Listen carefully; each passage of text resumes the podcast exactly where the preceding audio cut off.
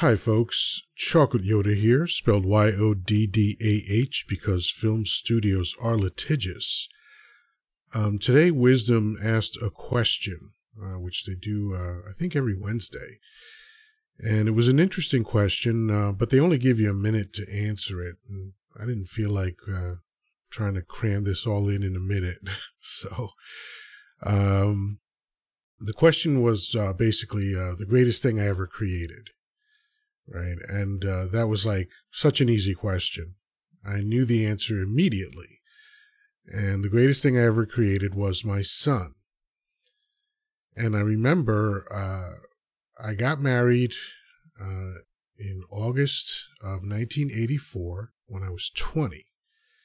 And nine months and 28 days later, my son arrived. And it was one of those things um, that is just like a beam of light. It's just a constant. It's a, it's a consistent memory that I have. It, it just never changes.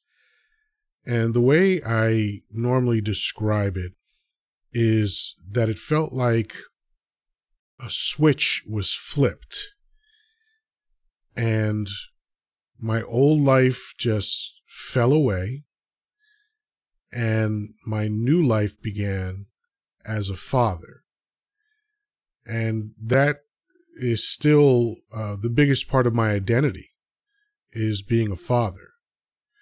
And now fast forward, I now have three grandchildren uh, that my son created.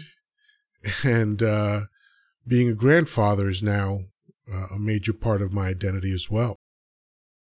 And um, I really, uh, I really appreciate just being that, just having that feeling all the time of father and grandfather. Um, you know, since I, I'm around my son more than my grandchildren, so the one I feel the most is father. Uh, but it's just the greatest thing. It's the hardest job in the world, but it's also the greatest job in the world.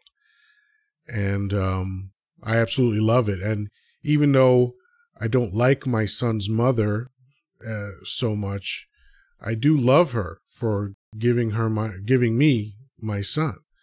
Um, you know, that's just the greatest thing, you know, and, uh, you know, nothing can ever change that. Like, no matter what I've done in my life, and I've done some pretty cool things, nothing is ever going to top being a father.